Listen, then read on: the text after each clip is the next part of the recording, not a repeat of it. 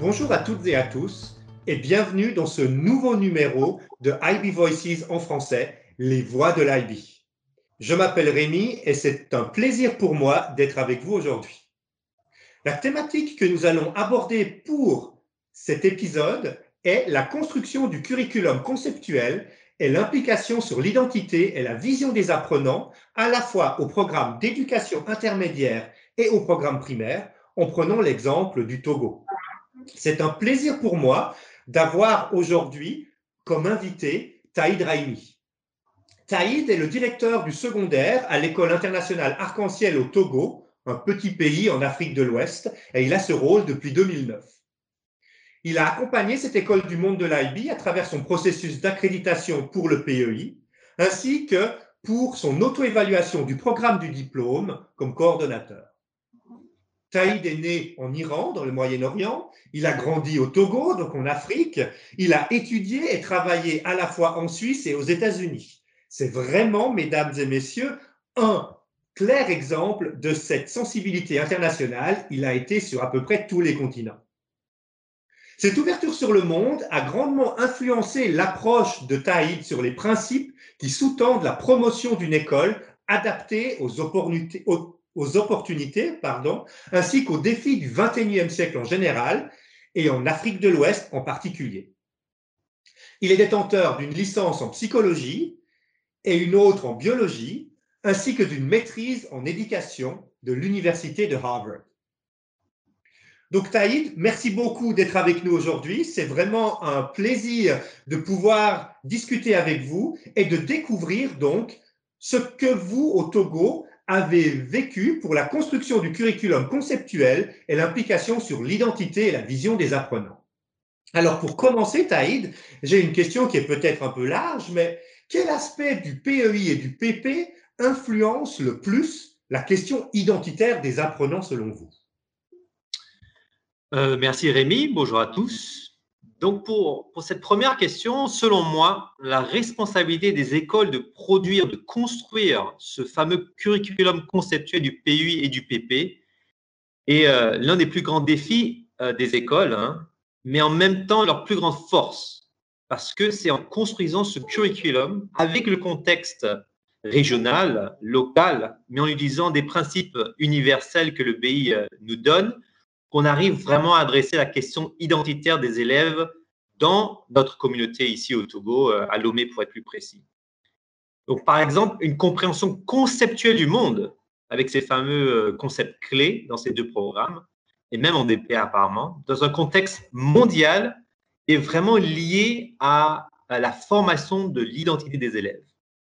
Donc, par exemple, euh, le concept de changement dans des matières euh, qu'on connaît tous, mais qui est appliqué au contexte de l'équité et du développement, permet vraiment à chaque école d'orienter la façon dont ils veulent euh, former euh, l'identité des élèves. Donc, dans ce cas-là, par exemple, on peut orienter des élèves vers une identité nationaliste ou plutôt vers une identité universaliste qui englobe le monde entier avec ces mêmes concepts et ce contexte. Donc, pour être plus précis, disons dans le curriculum ici à l'école internationale Arc-en-Ciel, on va choisir un énoncé de recherche en sciences humaines. Euh, exemple classique sur la Première Guerre mondiale et un énoncé de recherche qui utilise le concept de changement et le contexte justement que je viens de dire, d'équité et de développement, serait euh, quel changement dans une société mène à l'équité et lesquels mènent à la division. Donc, ils devraient utiliser évidemment tout ce qu'ils ont appris en histoire géo sur la Deuxième Guerre mondiale, mais en plus, ils peuvent maintenant penser au-delà, par exemple sur l'évolution de l'Union africaine, l'Union européenne, euh, la Fédération des États-Unis. Donc, ça permet vraiment de prendre le contenu d'histoire-géographie, mais vraiment de le projeter sur une identité mondiale et ne pas rester cantonné à juste quelles sont les causes de la Deuxième Guerre mondiale ou quels changements ont mené à la Deuxième Guerre mondiale, qui est assez limité. Nous, on prend le temps d'ouvrir ces questions sur vraiment une identité mondiale, vers un monde beaucoup plus uni, beaucoup plus intégré. Et donc, c'est comme ça qu'on utilise le curriculum du PP et du, PUI pour en fait projeter notre vision euh, du monde et l'identité des enfants. C'est un sujet vraiment très intéressant, Taïd. Moi, je pense qu'aujourd'hui, la pandémie a montré certaines limites de la globalisation, par exemple. Alors, ces limites de la globalisation semblent avoir réorienté beaucoup de monde, malheureusement, être séduit par un protectionnisme et une identité nationale parfois trop forte dans ce que l'on entend dans certains pays. Alors, selon vous, comment convaincre ces gens, ces élèves de et, ces et ces enseignants pardon, de continuer à éduquer leurs enfants à accepter un monde global contre un nationalisme, même si ce nationalisme peut paraître parfois plus rassurant? Donc ça, c'est une question extrêmement importante parce que c'est vraiment l'école et le curriculum qui, en fait, projette une idéologie, une vision d'un monde global. Donc il faut être très clair sur qu'est-ce qui définit, selon nous, une, une vision d'un monde uni dans tous ses aspects. Donc tout d'abord, il faut être très clair, une des raisons, des limites de la construction d'un monde global euh, qui semble être de plus en plus remise en question, c'est le fait qu'on qu'on l'aborde, selon nous au moins, à l'école arc-en-ciel, euh, seulement à travers une seule dimension, et une dimension purement économique, et qui ne prend pas en compte la diversité et la complexité de l'être humain. Par exemple, les questions économiques sont très développées avec le libre-échange et tout ça, mais les questions d'égalité, des droits de l'homme, euh, l'égalité de l'homme et de la femme, l'accès à la justice universelle pour tous les êtres humains, une monnaie unique. Toutes ces questions, en fait, ne suivent pas le développement économique global. Et c'est pour ça, selon nous, euh, qu'il est important de, de, de, réouvrir ce concept-là et de ne pas garder une définition limitée d'un monde uni. Donc cette idée d'unité dans la diversité au point de vue global, il faut le dire, euh, fait partie de l'ADN hein, de l'école arc-en-ciel. Euh, les fondateurs étaient, se sont inspirés des principes de la foi Baha'i et ça, ça a vraiment inspiré tout le curriculum depuis les 15 dernières années, euh, la date à laquelle on a été euh, accrédité pour le premier euh, programme du BI. Donc cette unité dans la diversité, cette globalité dans la diversité, en fait, oriente tous les énoncés de recherche depuis le PP jusqu'en PU5. Et ça, ça affecte profondément notre approche de l'identité des enfants. Maintenant, Qu'est-ce que ça veut dire un monde uni? Il est important, encore une fois, pour nous, de, faire, de transmettre une vision complète d'un monde uni. Et encore une fois, ne pas se limiter à un monde uni économiquement. Et ça, on le retrouve encore une fois dans les énoncés de recherche. Un monde uni en termes de droit, de justice, d'opportunité. Tous ces aspects de l'unité mondiale doivent être adressés et sont en fait projetant dans les, projetés dans les universités de recherche de chaque niveau, de chaque matière, évidemment relatif à l'âge de l'enfant, mais sont la focalisation du curriculum. Donc, encore une fois, il faut faire attention de ne pas tomber dans l'erreur de parler d'un monde uni économiquement, uniquement, mais aussi un monde uni en termes d'êtres humains, dans toute leur globalité culturelle, leur diversité et leur identité, je pense. Donc, c'est vraiment ça qui nous permet d'être plutôt confiants sur cette approche, euh, disons, d'un monde global et adresser aussi toutes les craintes qui sont, à mon avis, assez légitimes quand on voit le désastre qu'on a maintenant, la division entre les pays. Euh, je pense que ces craintes sont légitimes, mais ça ne veut pas dire qu'on doit retourner vers un ordre mondial qui semble en fait n'avoir pas très bien réussi, honnêtement, sur euh, les dernières centaines d'années. Donc voilà un peu la réponse pour cette question du danger euh, de la recrudescence du nationalisme parce que euh, cette approche globale du monde, en fait, euh, est, limitée. Merci. Alors, cette question de nationalisme semble encore plus sensible en Afrique de l'Ouest, où la question ethnique semble encore très présente dans la distribution des ressources et du pouvoir. Comment est-ce que le PEI et le PP peuvent aider à adresser certaines des limites de ce modèle? Donc maintenant, on va rentrer dans le contexte du Togo hein, et de l'Afrique de l'Ouest quand même, parce que je pense que l'identité est interchangeable et, c'est très proche en fait de cette fédération de pays dans cette région. Dans le cadre de l'Afrique de l'Ouest, en tout cas, il me semble que les différents niveaux d'adhésion des différents groupes définissent la question identitaire et la rendent plus complexe à appréhender pour les élèves et les individus en général. Donc, ça fait quand même dix ans que je suis dans la région. J'ai grandi ici, donc, euh, la question d'identité et d'adhésion à différents groupes est assez complexe. Et je n'ai pas fini d'apprendre, évidemment. Bien que ce soit euh, le pays dans lequel j'ai grandi, je, je m'identifie à ce pays-là en termes d'identité et de nationalité. Donc, par exemple, l'importance de l'identité familiale, hein, ici au Togo, va bien au-delà du nucléus familial qu'on a plutôt en Occident, par exemple. L'identité familiale est définie par la famille au niveau du quartier. Donc, euh, son voisin peut être une tante ou un oncle, alors qu'il n'y a pas de lien de sang. Mais le lien social est réel. Par exemple, la question de l'identité ethnique, qui est souvent malheureusement instrumentalisée par les différents agendas et les intérêts, cette notion est réelle et vraiment structure la société. Donc, l'allégeance ethnique fait partie de l'identité euh, des Togolais et doit être adressée. Et donc, si on veut justement orienter euh, euh, ces jeunes à une identité globale, il est important de cultiver et de renforcer une identité d'abord locale, pour qu'ils aient la confiance ensuite de se voir comme des contributeurs, comme des acteurs à un dialogue, à un mouvement global. Sans ça, ça devient délicat. En plus, qui peut être dangereux, c'est euh, ici euh, au Togo, il est souvent observé que des positions extrêmes sont prises pour cette question identitaire et ce n'est pas souvent constructif. Et donc, c'est un processus qu'on doit absolument influencer. Donc, souvent, l'ethnie, par exemple, est utilisée pour structurer tout ce qui est politique, économique, et ça crée euh, ben, la situation qu'on a présentement. Et donc, ce processus, cette école va forcément essayer d'aller et d'accompagner ce mouvement vers une ouverture au-delà de l'ethnie sans remettre en cause cette allégeance qui peut être très saine et qui peut avoir de la valeur dans sa diversité, dans son approche du monde. Mais il faut absolument forcer cette ouverture d'esprit dans nos élèves et pas rester sur une question identitaire purement ethnique ou purement nationaliste il faut l'accepter, il faut la valoriser, mais pour une contribution dans un monde beaucoup plus global. Et c'est là que le curriculum du PUI, du PP intervient avec ces fameux concepts euh, clés et ces contextes globaux. Donc, euh, par exemple, évidemment, les positions identitaires extrêmes doivent être évitées dans l'éducation, dans le curriculum, dans les enseignants qu'on recrute. Et en général, évidemment, dans la société. Donc, il y a quelques années, et je pense que c'est encore présent là. On entend souvent sur les médias et un peu euh, sur les médias nationaux aussi le slogan qui est souvent mal compris que l'Afrique est uniquement pour les Africains.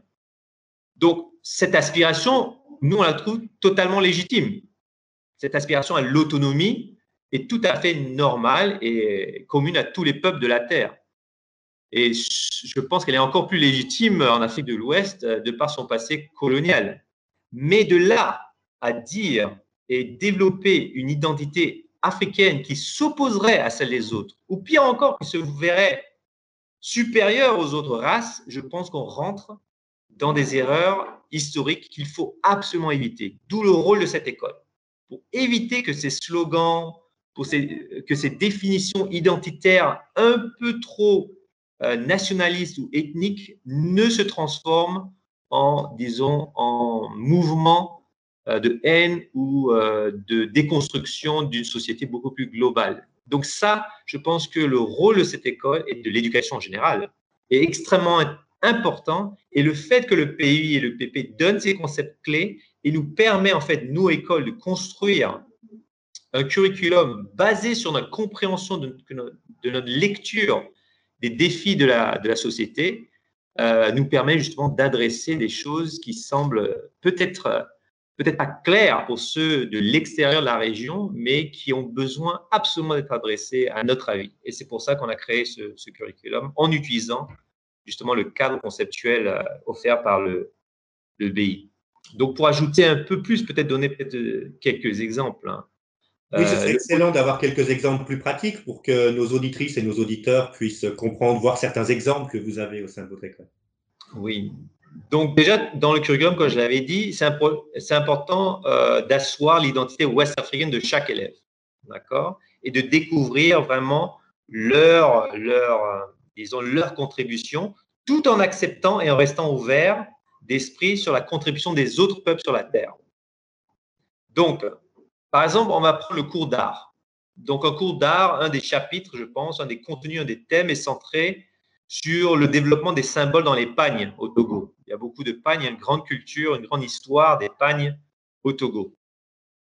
D'accord. Donc la question euh, qui se retrouve dans le thème de, la découverte des pagnes et le symbolisme des pagnes, ce serait vraiment, c'est comment est-ce que l'identité d'une communauté peut influencer le monde plus durablement. Donc, c'est ça, ça l'énoncé de recherche pendant, disons, six semaines pour cette unité. Et donc, ces, enfants réfléchiraient sur cette identité à travers les pagnes togolais, par exemple le kente, qui a beaucoup de symboles dans ses couleurs, dans ses formes, dans ses graphismes, mais pas seulement au niveau du Togo. Comment est-ce que cette identité, ces valeurs communautaires peuvent influencer le monde plus durablement? Donc, comment apporter cette richesse dans les pagnes togolais et ces valeurs dans un monde, dans une conversation beaucoup plus euh, globale pour unir les peuples de la Terre? Donc on apprend à valoriser sa propre culture à travers l'étude des pagnes, mais aussi on se situe comme acteur d'une unité globale dans la diversité des humains. Donc voilà par exemple un exemple d'énoncé de recherche qui oriente euh, l'étude de, des symboles dans les pagnes, qui est très bien, mais l'ouvre sur une conversation beaucoup plus euh, grande sur la place des enfants togolais, leur voix dans cette conversation euh, mondiale. Merci Taïd. C'était bien d'avoir un exemple précis parce que nous avions jusqu'à présent beaucoup parlé de grandes idées abstraites. Ainsi, moi, j'ai une question encore pour vous. C'est maintenant, concrètement, tout ça, c'est bon, c'est des idées excellentes, c'est une façon d'aider les élèves, c'est une façon de les aider à se développer. Nous sommes toutes et tous d'accord, c'est là l'objectif, c'est merveilleux, mais dans la vie de tous les jours, pourriez-vous nous dire comment cela se traduit vraiment, jour après jour, dans l'enseignement au sein de l'école internationale arc-en-ciel donc, ce processus, il a pris, comme j'avais dit précédemment, 15 ans. Hein. on, a, beaucoup réfléchi, on s'est fait aider par le BI, les, visites nous ont aidés. Donc, concrètement, par exemple, euh, la première étape pour nous, c'était vraiment de regarder notre curriculum national et euh, de commencer à réfléchir en termes de, de, monde global. Donc, comment est-ce que la voix ouest-africaine ou togolaise peut contribuer à un monde plus uni dans sa diversité Donc, le premier défi est d'enrichir les contenus nationaux avec des contenus régionaux et puis euh, internationaux. Donc, les professeurs, en fait, on devrait déjà les encourager à couvrir pas seulement le contenu, disons, entre, entre guillemets, du livre, mais vraiment de les encourager, de les accompagner à considérer des représentations régionales de la littérature, par exemple, de l'histoire, de la géographie, des contenus qui ne sont pas vraiment toujours dans les programmes nationaux. Et l'ironie au Togo, c'est que souvent, les programmes nationaux qui sont valorisés ne sont même pas ceux du Togo, c'est les programmes nationaux de France. Donc, cette, cette disons, euh, dichotomie ou cette incohérence et va encore plus loin. Donc, on est souvent exposé à des contenus d'histoire, de littérature, de géographie française, sans intégrer des contenus euh, d'histoire, de littérature, de géographie euh, togolaise. Et donc, nous, on va plus loin. Ça doit être régional. Et ensuite, on garde évidemment le côté européen parce qu'on a une vision mondiale de l'éducation. Et on ajoute nord-américain ou asiatique. Donc, il faut vraiment aider les professeurs dès le départ, à la base. Déjà, les contenus doivent être euh, enrichis au-delà de juste le programme national choisi. Ensuite, évidemment, vient la question des énoncés de recherche. Donc, comment est-ce que on transforme, on utilise ces contenus pour explorer des concepts qui sont, eux, beaucoup plus mondiaux, beaucoup plus larges et s'assurer que ça ne reste pas une réflexion de contenu juste national. C'est là qu'on revient à la question euh, identitaire. Donc, évidemment, euh, le thème, disons, le plus sensible, je pensais que c'est important de l'adresser ici. Euh, en histoire géo, par exemple, en Afrique de l'Ouest, c'est le thème de l'esclavage, donc le commerce triangulaire. Et tout ce chapitre est extrêmement sensible. Mais il faut dire que dans le passé, on l'a souvent exploré sous l'angle occidental. Donc, on utilisait des textes des historiens euh, occidentaux qui montraient leur recherche ou leur compréhension, leur perspective de ce génocide de l'histoire de l'humanité. Donc, il serait nécessaire déjà de l'étudier à travers des historiens ouest-africains. Donc, cette première étape doit être faite. Donc, on doit aller chercher ce contenu et enrichir les contenus qu'on a déjà pour construire ce curriculum. Il est aussi important de s'assurer que l'approche de l'exploration de ce crime contre l'humanité évite deux extrêmes. Donc, une fois qu'on rentre dans ce chapitre, dans cette unité, d'un côté, c'est important de ne pas le banaliser ou de le diluer et de, vraiment diluer la violence de cette agression sur la dignité des êtres humains, surtout dans cette région. Au nom d'une approche prônant l'unité de l'humanité. Donc on est tous humains, on a compris, on passe à autre chose. Donc ça, je pense que c'est une erreur, c'est un extrême à éviter dans cette approche conceptuelle, disons, mondialiste hein, de, ce chapitre-là. Mais d'un autre côté, c'est important, et ça, on a, on a pris le temps de s'assurer de ne pas transformer cette exploration de ce contenu sensible sur le commerce triangulaire, sur l'esclavage, en une réalité de haine des élèves envers les autres. Et ça, c'est important parce qu'évidemment, ces enfants sont concernés. Ils ont une, histoire, pas directe, mais indirecte, sur ce commerce triangulaire, sur l'esclavage. Et donc, ce mouvement d'unité doit éviter, en fait, cette exploration ce contenu doit éviter de créer plus de division en eux, sans le diluer. Donc, voilà la nuance que le curriculum du pays nous permet de faire. Donc, en invitant tous les apprenants, indépendamment de leur nationalité, de leur couleur de peau, à comprendre les principes sous-jacents de cette phase sombre de l'humanité, les principes d'injustice, de violation des droits de l'homme, vécus par les peuples durant l'histoire de l'humanité, cela permet d'emmener tous les apprenants à se révolter contre cette réalité. Donc, c'est tous qui se révoltent contre cette réalité. Donc, on parle de principes là. Évidemment, il y a les contenus, les faits, mais après, quels sont les principes à euh, à adresser? Et qu'est-ce qui s'est passé pour qu'on en arrive là en termes d'humanité Donc cette conscience dans les élèves permet aussi d'assurer autant que possible que ces mêmes principes qui ont mené à ce génocide soient éradiqués des relations humaines ou étatiques dans notre monde moderne.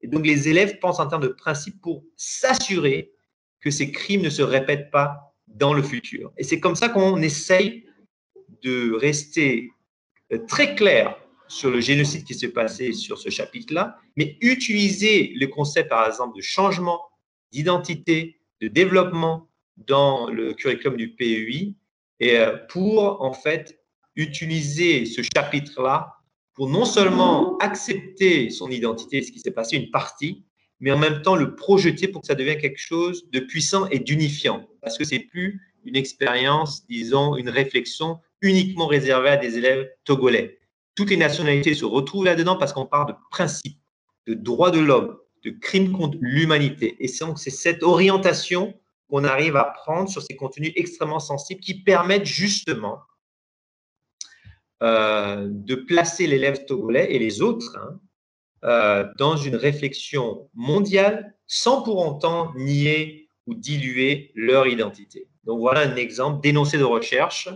sur un contenu qui est sensible, donc, euh, comme je l'avais dit, d'abord enrichir le contenu, prendre des perspectives diverses, ouest-africaines et européennes et américaines sur ce thème-là, et ensuite projeter, utiliser ce contenu pour explorer un concept beaucoup plus large et éviter les deux extrêmes, hein, de trop banaliser ce problème-là, ce, génocide, et en même temps euh, s'assurer que ça ne se transforme pas en haine, parce que si on reste juste au niveau du contenu sans orienter l'exploration du contenu sur un concept mondial, euh, on risque de faire plus de dégâts ou de perpétuer des modèles qui malheureusement sont en train de prendre racine en Afrique de l'Ouest hein, et au-delà.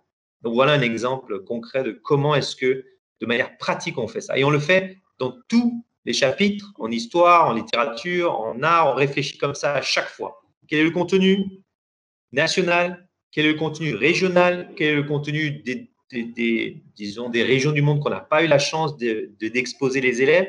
Et ensuite, quel est le concept clé et l'énoncé de recherche qui permet encore une fois à l'élève de valoriser son identité ouest-africaine et en même temps de valoriser la perspective des autres et de se voir comme acteur, comme contributeur d'un monde qui tend vers l'unité dans la diversité, donc toute sa complexité, et pas juste au niveau euh, économique. Merci beaucoup, merci beaucoup Taïd. C'était vraiment euh, un thème passionnant et merci d'avoir partagé avec nous cette façon dont vous le vivez euh, dans votre établissement au Togo. J'espère que cette, euh, cette interview a intéressé nos auditrices et nos auditeurs. Et en tout cas, un grand merci à vous, Taïd, d'avoir partagé votre temps avec nous et à toutes nos auditrices et tous nos auditeurs. Nous espérons vous retrouver tous très nombreux pour les prochains épisodes de IB Voices en français, les voix de l'IB. Merci.